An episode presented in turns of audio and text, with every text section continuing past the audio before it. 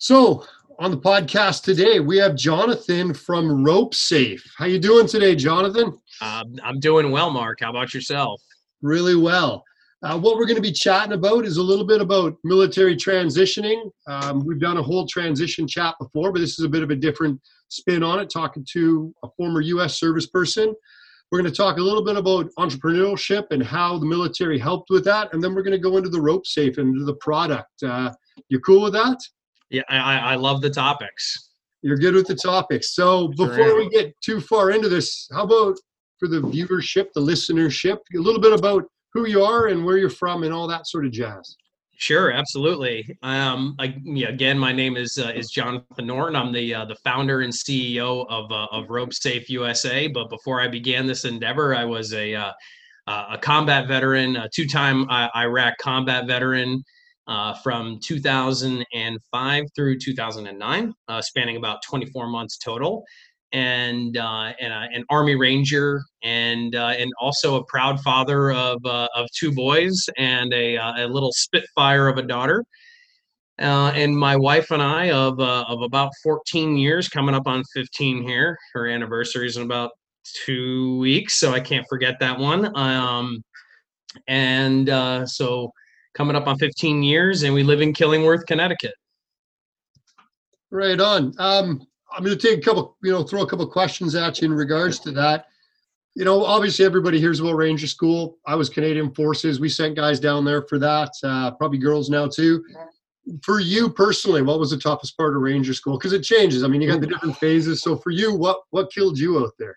Oh boy! Uh, it, so um, you know, everybody knows the uh, the physical, you know, obviously the physical demands and the sleep deprivation and the the caloric restriction. That's all you know, a lot of people have talked about that, but I, will talk about the internal mental uh, struggle of, uh, of Ranger School because the physical aspect, you're going on fumes, uh, you're going on willpower uh, alone, and um, you know when I, I, I was a mountain phase recycle. So for those who don't know, Ranger School is 62 days and it's three phases. So there's the uh, there's RAP week, and then you move, and that's your physical assessment phase uh, and then you move into the field exercise, which is Darby down in Fort Benning, Georgia. That's about that's about seven day field exercise, uh, and then you get shipped up to the mountains of Dahlonega, Georgia, in the middle of the Tennessee Valley Divide, uh, and that's a uh, that's uh, it's about three week program in the mountains, and then you get shipped down to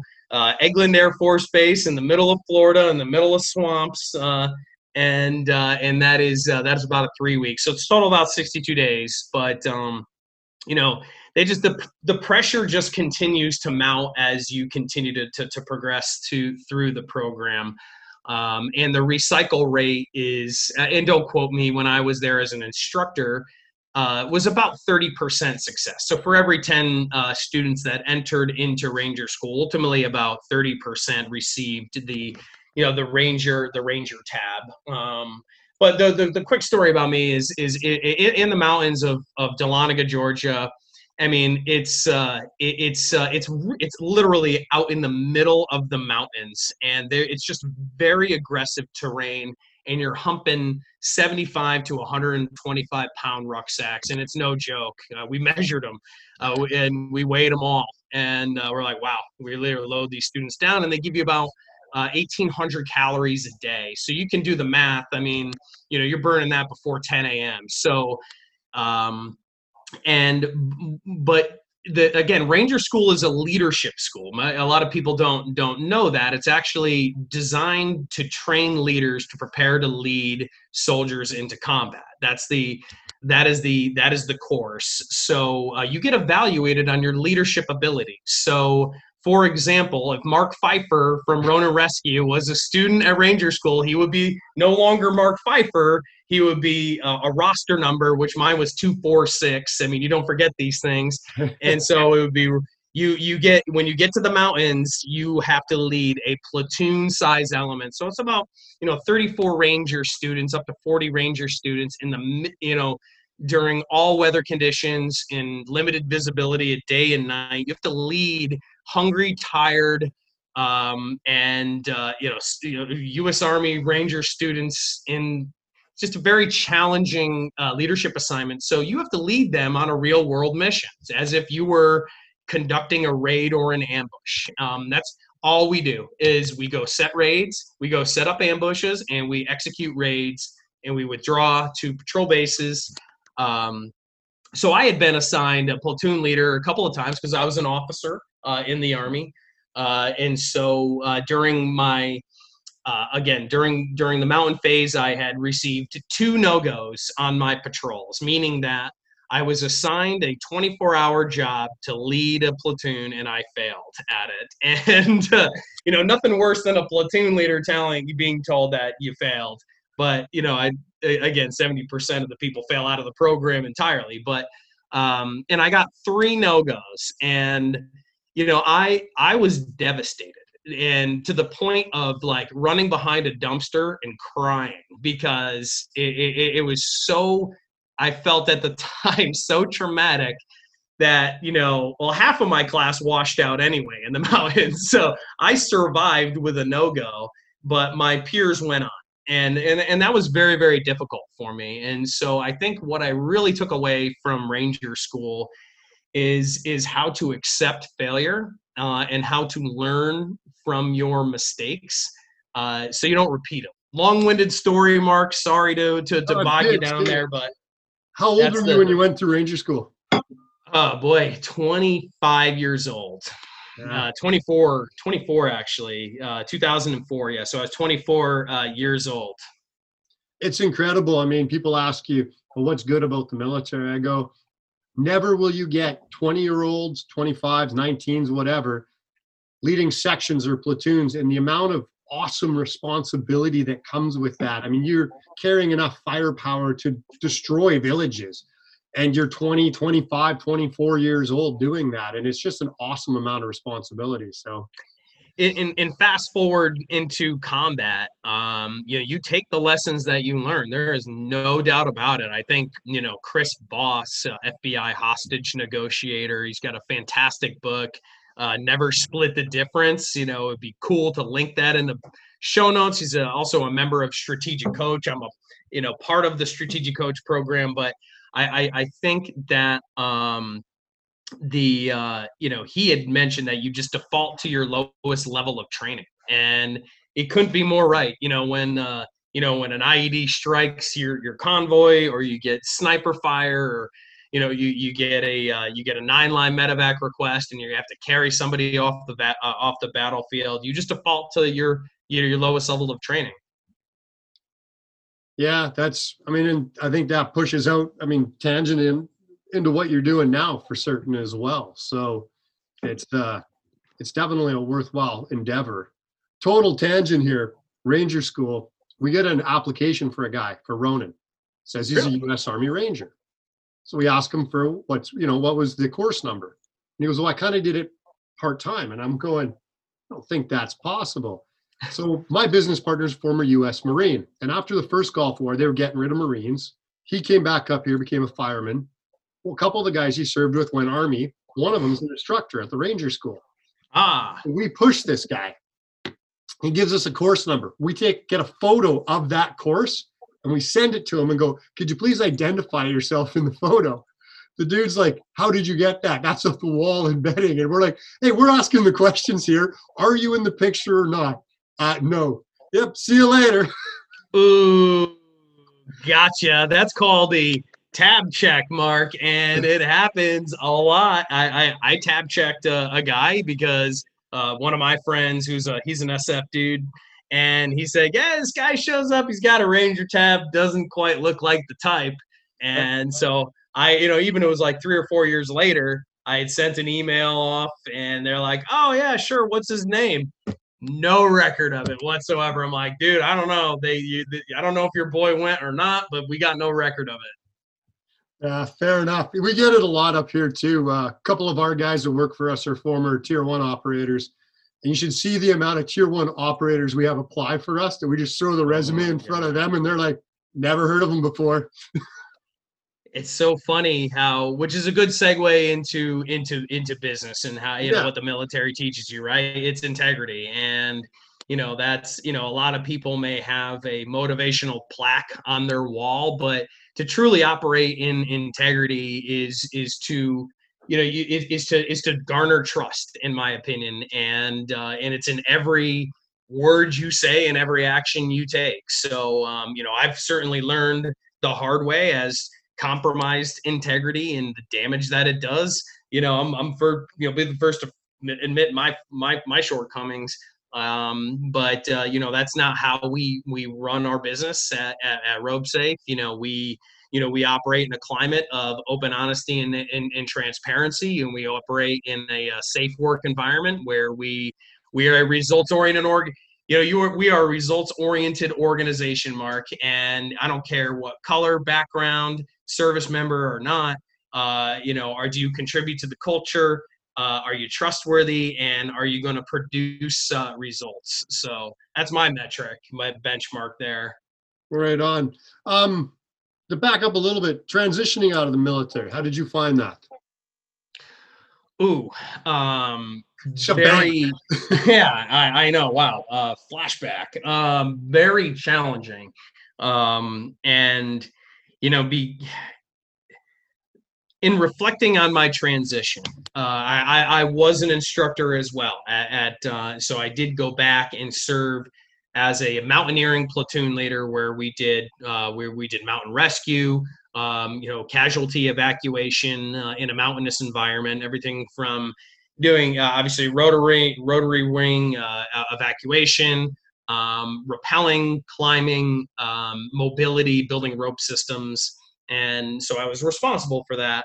Um, but in the transition, you know, I was fortunate enough to some degree to be in a training role. Some guys come, you know, right from combat in Afghanistan to a combat outpost in Afghanistan, transition to the civilian workforce in 90 days, and it just it it just takes you 90 days to start to wrap your head around the whole year that you've been gone.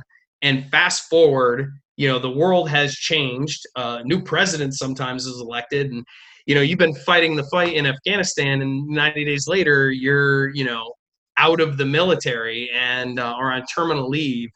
And that's incredibly difficult. Um, you know it was challenging for me. I came from a training environment so i had time to get my my paperwork in place get letters of recommendation uh, start to work on my resume start to work on my LinkedIn profile. And quite frankly, the services that were available at that time in the transition programs were just, you know, flat out terrible.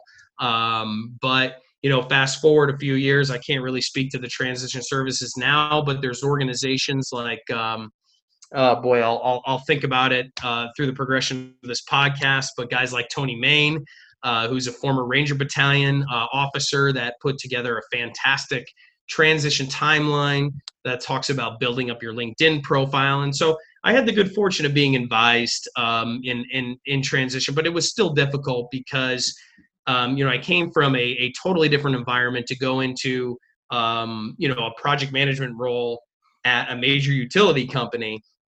And I was just ill equipped to um, handle the political nature of the corporate workforce. I, I was just ill-equipped to to to do that, and I, you know, I I stepped. I mean, I I couldn't tell you how many times I got talked talked to, and you know, I just didn't. I just was not a good fit. It was oil and water, and you know, I suffered for years, Mark, trying to you know fit into this role that just square peg round hole. I mean, I, coming from leading troops in combat um, and uh, and and being responsible as an executive officer for a company, being on battalion staff and training ranger students, like like you mentioned, you have this substantial responsibility, um, and and then you go into corporate America and you're you're part of this, you know, big corporate machine, whatever, and I just did not adapt well at all. Okay if you could give advice to someone coming out of the Rangers now or any branch of the military, like what's the one thing, piece of advice for them to transition that you would give? Good, good question. You know, start thinking about it at least six to nine months uh, at a minimum. When, and I know that's hard because and even if you don't know, even if you don't know you're going to transition, you can still do and position yourself uh, professionally very well and then continue to raise your right hand and continue to serve. Um, you know, there's uh, again Tony Main. Um, you know, he on uh, on LinkedIn, uh, great platform for for transitioning veterans. Uh, he put together a very robust timeline and like a 50 some odd page transitioning document uh, that breaks down what you need to do at what point in time in your transition um, timeline. So I would encourage folks to uh, to to look them up, follow them, um, and uh, I, I think I think that the one piece of advice is just plan for a transition. You can always you can always continue to serve but you know you can do things such as getting letters of recommendation from your battalion commander you know go to your battalion commander. I don't care if you're an e4 i don't care if you're you know uh, an e3 you, you serve you served your country. Go up to the man and say i want a letter of recommendation and um, and you get three of those and build your linkedin profile uh, get a professional headshot uh, get, work with a, a you know work with some of these great organizations that help uh, convert your military experience into corporate language because nobody will understand that I was an infantry rifle executive officer responsible for the safety of over one, you know, hundred million dollars of, of organizational equipment, and you know nobody gets that. So you, you got to convert that into into corporate speak or whatever you know industry or job you're you're going for. I think that's so true. We get resumes. I think we're about 40, 45 percent veterans, former soldiers here, and we get resumes and I can read them, whether they're US, Canadian, British, right? Because it's common language. But if you sent that out to you know your local hydro authority, there's going to be people that are going to look at that and not have a clue what it exactly is you say. So yeah, civilianizing your resume is huge. Yeah, and thank you for hiring 50, almost fifty percent of your staff as as as veterans. I mean, and take, I see what you guys are doing out in the field, and you're you're taking advantage of the training that they've had. And there's there's nothing better if there's one thing that employers. I'll I'll, I'll answer a question you didn't ask. Is you know what can I as an employer do to help a transitioning veteran and know that they will add value to your organization. And if you can find the right fit for them, uh, be patient with them. You know, I was fortunate enough to have a very patient manager, boss, you know, whatever you want to call it. Um, and you know, you, you need that. You know, they, you need to deploy some patience. You need to deploy some empathy for these folks. You know, you need to. Um, yeah, it's a tough question. Uh, you know, you just need to respect their military service and um, and help them, and they will work their asses off for you. They will work. Tell me about Mark. Tell me about Ronin Rescue. Tell me about your, you know, new hire veterans, please. You know, please tell us. It's absolutely. I mean, you've got to put them into the right positions. You absolutely true there. You've got to put them into the right culture. And I think what a lot of employers forget is a lot of the people I served with, I mean, they got into the military at, you know, 18, 17, 19 years old.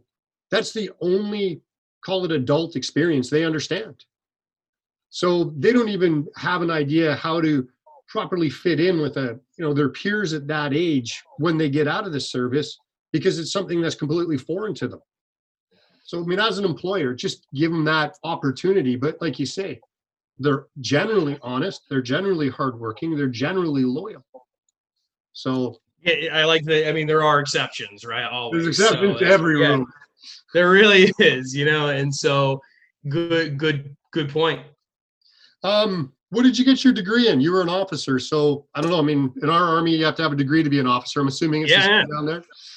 Yeah, I got a, a degree from the uh, University of Connecticut through the uh, ROTC program. I wasn't listed first, so I did serve as a combat engineer um, and uh, and then I just loved it. You know, I just loved it. I was a lost soul child as a high schooler, so uh, um, it, the military provided the much needed discipline.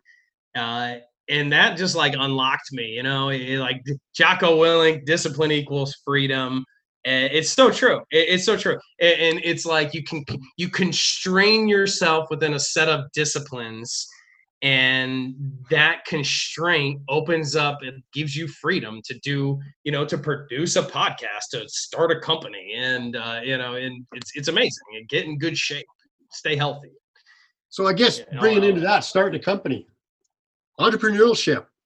What Ooh. made you decide hey you know what? I don't want to work for people anymore. I want to go and do this on my own and take it on the chin and put all my money on the line and not sleep for weeks on it what made you think that was a good idea? Ooh, uh, you know, if you asked me, uh, if you asked me three years ago, I'd say it was a terrible, terrible idea. I would never do that. I would much prefer the security of the corporate workforce. But uh, in in reality, you know, I don't know. I, I'm probably not the best person to ask this question, but um, I, I just, I, how do I answer this?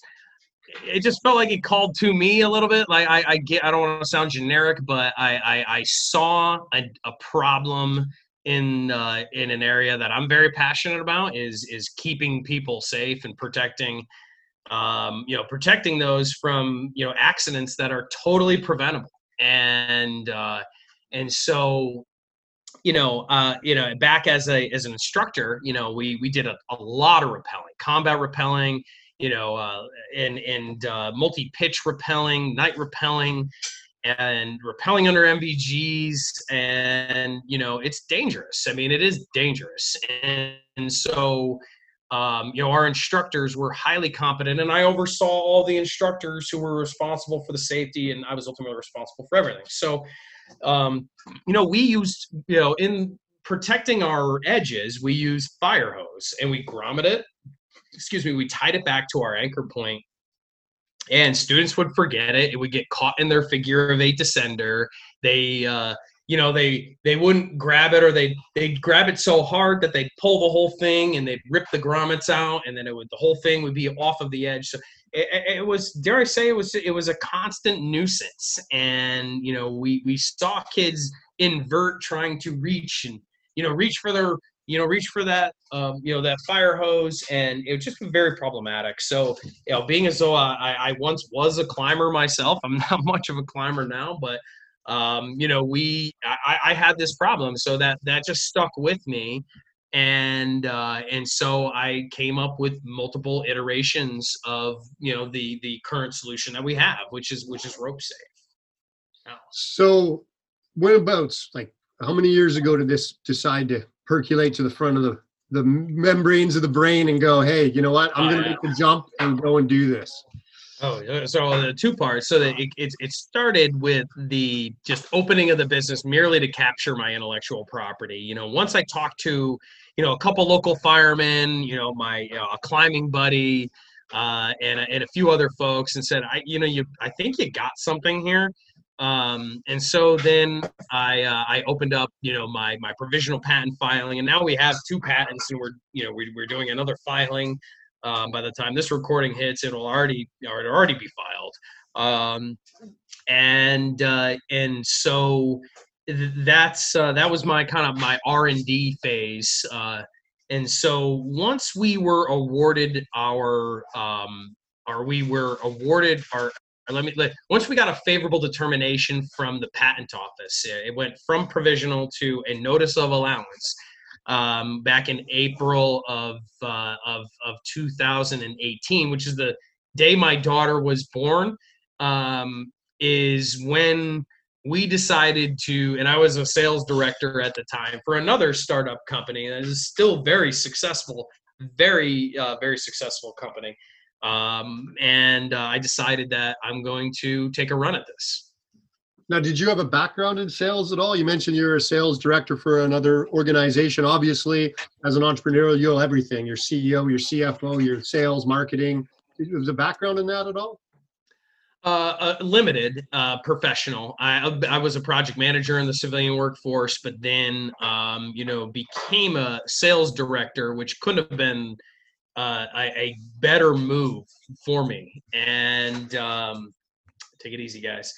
Uh, could, yeah, I guess, again, couldn't have been a better move for me. So it taught me the science and the art of sales, and I had the opportunity to work with a company that's based in uh, uh, California, Aperia Technologies. They manufacture the Halo tire inflator. Fantastic venture-backed company. um, and led by uh, my old boss Jan Mertens.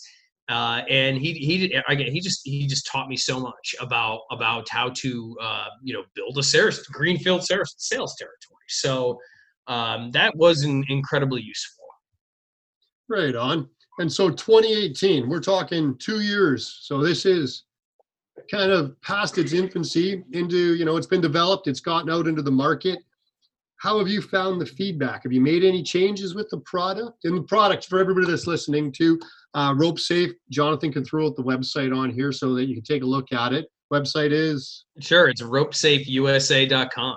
Easy, ropesafeusa.com. So from that initial patent in 2018, how did it move from there? Like, have you changed things up much, or were you pretty, pretty solid with what you looked at? Yeah. So uh, at that point, it was a decision to take a run at it, not to bring it to market. And so I, I sent it down to uh, up to, I can't really tell you the organizations that I sent it to, but, and I sent it to a wide variety of elite military and first responder uh, organizations and uh, started to collect feedback on the product. And, and so what we, we, you know, and what I was seeking to, to learn is there an actual problem that needs to be solved here? And I, I i mean if you if you if you have a product that doesn't solve a problem you don't have a product like you know and uh, and so my my my idea was to one learn is there actually a problem similar to what i experienced? Uh, and you know how many how many industries does this affect? Um, can i create something that's universal? Because what i also learned is that you know somebody in the rope access industry and somebody in the military and somebody in the first responder community uh, will do uh, uh, rope protection and anchoring different.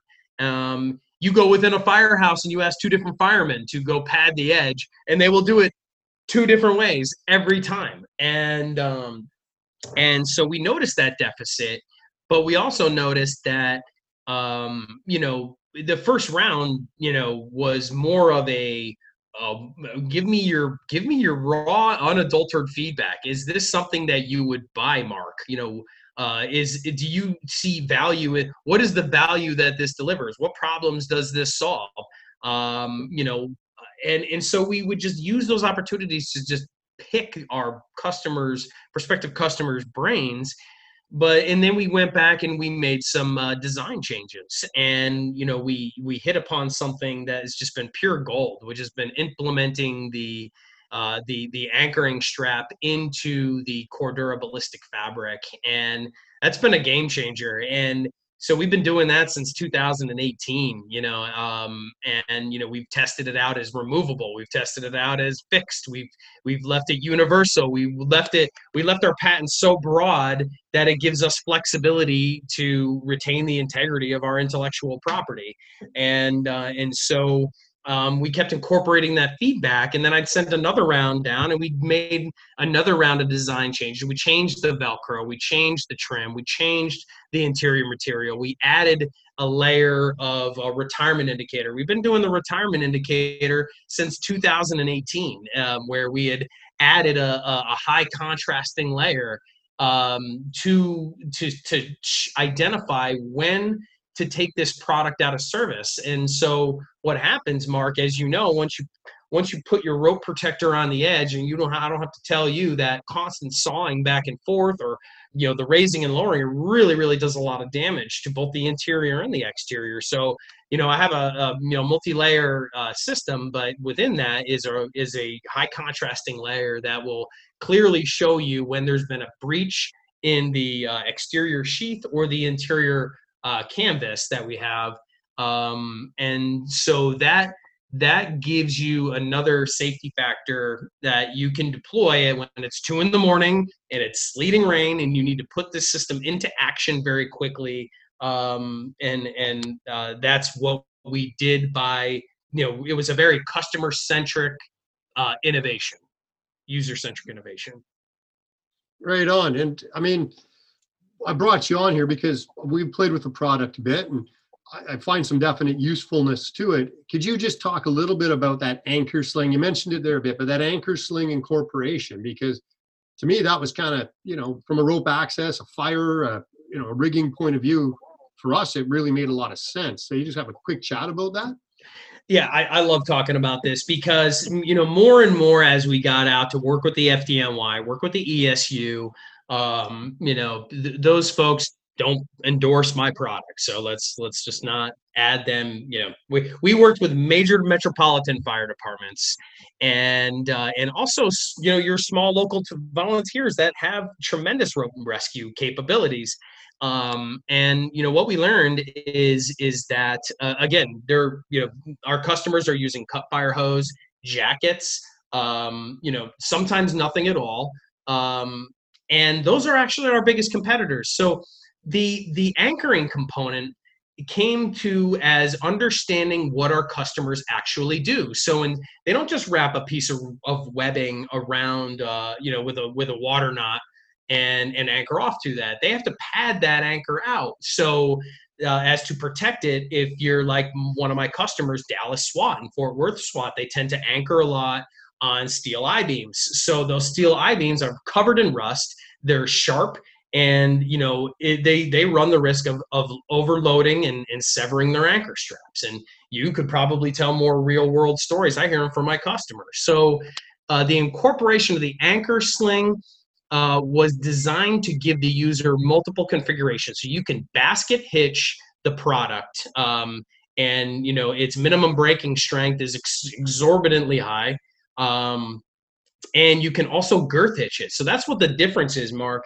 You know, you take if you make the anchor sling removable, you know, the problem that happens is that you can't girth hitch it. And the basket hitch um, you know there's it there, there's some technical flaws that emerge by making it removable so but we did know that we have to have more universal coverage because you know there may be some applicabilities but the final distillation of the product is the is the is the webbing sewn into the anchor strap. So you mark as the user can pre-configure your kit. So you can take that 48 inch rope safe and that 36 inch rope safe. You tie your double figure of eight to the end of your rescue, uh, your life safety rope, and you open up your bag and you run up to the anchor and you wrap the product around. It holds its form and you clip off to it and you're done. It saves a lot of time. What's the uh, breaking strengths of those particular things there? Those yeah, just so we know. Yeah, so end to end, it's uh, it's eight thousand pounds uh, is its minimum breaking strength. Uh, in the basket configuration, it's 14,200 pounds. And in the girth hitch, it's uh, it, it, in the girth hitch, it's 4,900 plus pounds. So it's about 5,000 pounds. Right on. Um, how has it been going from a business point of view now?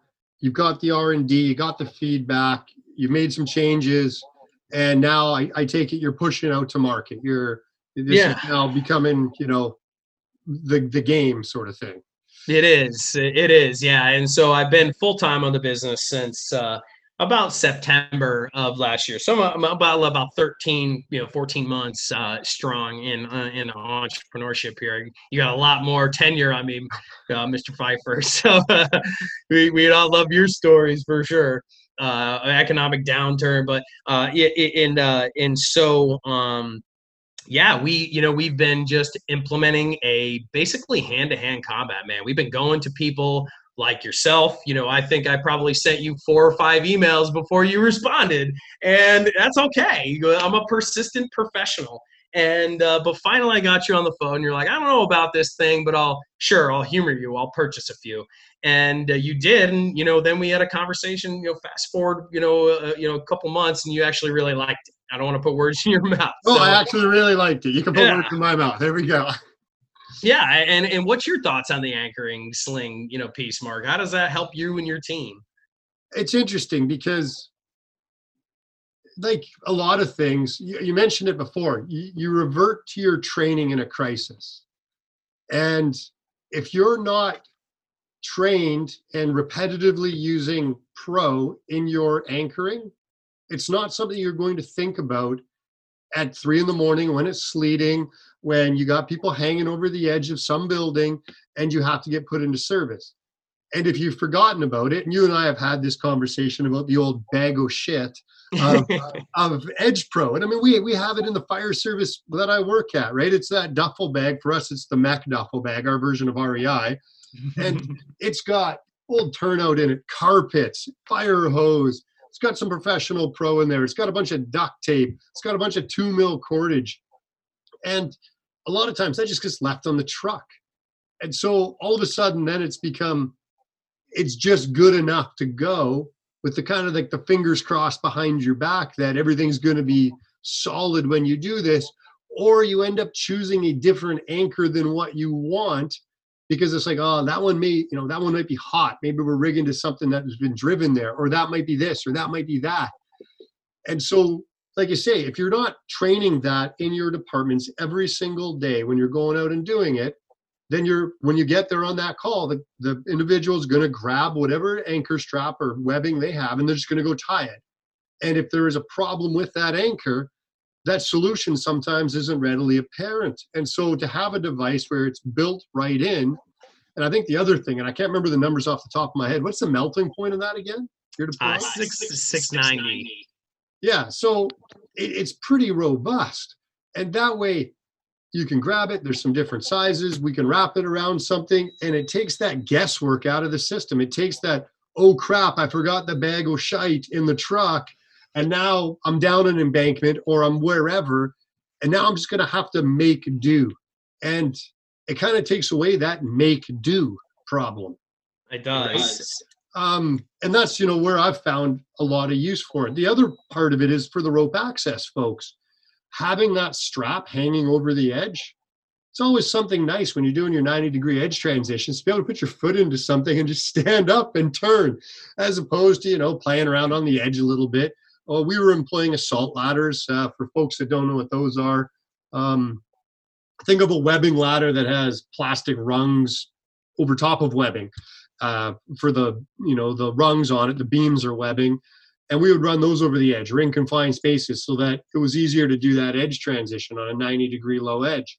This kind of takes care of that problem and it's something that's already in the kit because once again we train for that edge transition. We have assault ladders but guys generally forget them when they go out the door. They don't have a tendency of forgetting anchor straps right? So all of a sudden you grab anchor straps, you've got Edge Pro, you've got something to help you with a 90 degree edge. It's a multifaceted tool, and that's what I like. I I'd rather have something that has more options with it than just one thing. Stuff that just does one thing has a tendency of kind of getting thrown into the back.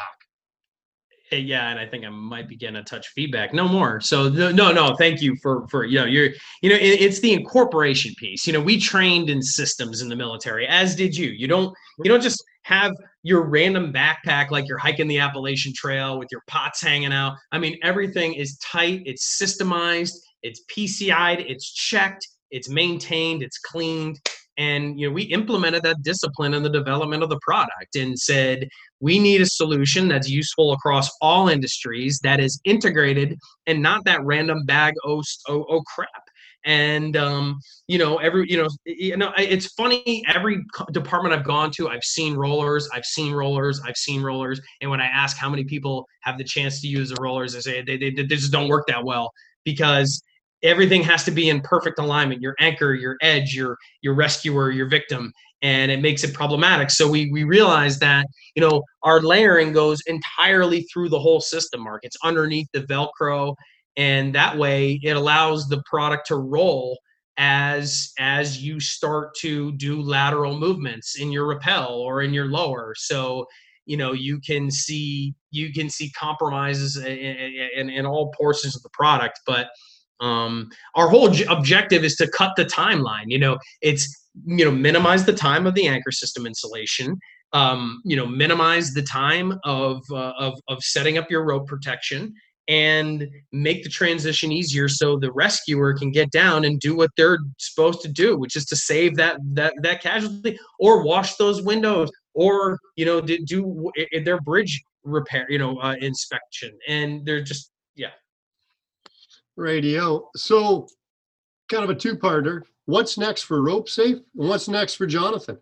Oh man, thank you. Uh, uh, so, you know, with the uh, with the success and you know the international portals opening up, um, you know, we're seeing a lot of awesome tools that are very niche, and so we're really good at commercializing stuff. So, you know, we're looking at um, we're looking at some uh, some partnerships, but we're also um, you know we've been in the r&d game since the beginning of time right and you know we have high visibility uh, variations of the product that are already protected um, that we've just waited to release and we, we have photoluminescent version of the product that again we're just waiting to release so that you know we think our customers we want to be your 100% solution you know what i mean we want to be your anchor strap and your rope protector of choice, all industries without question. And uh, and so that's what we're creating, and and that includes the uh, Navy SEAL community, the Air Force pararescue community, which were a standard specification for them anyway. Um, that when you tilt down your night vision goggles, uh, you'll be able to see your anchor strap and your edge because of our photoluminescent capabilities that are done with our friends together at Battle Sight Technologies in Dayton, Ohio great company. Um, and what's next for me is growing this team, man. I'm having a, a lot of fun. You know, it, it's uh, you know, entrepreneurship hasn't burned me out yet. So um, you know, my I, am excited. I've got uh, I've got a double digit team. Uh, excuse me. I got a double digit team of veterans. We're about 70 30 uh, here and a very talented veteran entrepreneurs. And my goal is to do everything that I can to make them uh, successful. Right on. Yeah. How about yourself, Mark? What's uh? Tell the your listeners what's next for Ronin Rescue. Ah, I don't know. There's a ton of stuff. We're looking at some testing of some uh, of some items coming up that we're hoping makes a bit of a splash in the world. And I'm just going to leave it at that. Heck yeah, I love splash makers. So let's make rain together. And I know we're doing some fun R and D stuff together uh, that we can't talk about much more than that. But it's uh, yeah, we we love building. Mark, I just want to thank you and your team because uh, you know for giving me the forum to share uh, you know the innovation in our team and our culture with the world.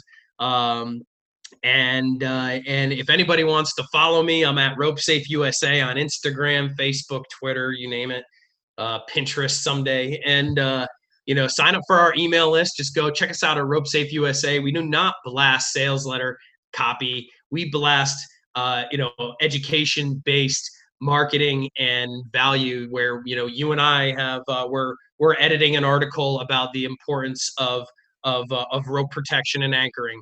So we're doing a lot more than just uh, selling. You know, we want to really provide value for our customers. Excellent. Is there anything else you want to uh, throw in here before we wrap it up? We've been going uh, about 45 minutes, but uh... no, this is this is great. I I I I look forward to uh, you know to getting out there and, and meeting the Ronin team in in person. Um, and uh, just thanks for having me on, Mark. No, I appreciate you coming on. I love always chatting with folks that are, you know, entrepreneurs in this business. I don't think people understand how tough it is to get your foot in the door and do stuff in this business and to be able to make a great product that you're doing and uh, get it out there to the masses. So happy to chat with you.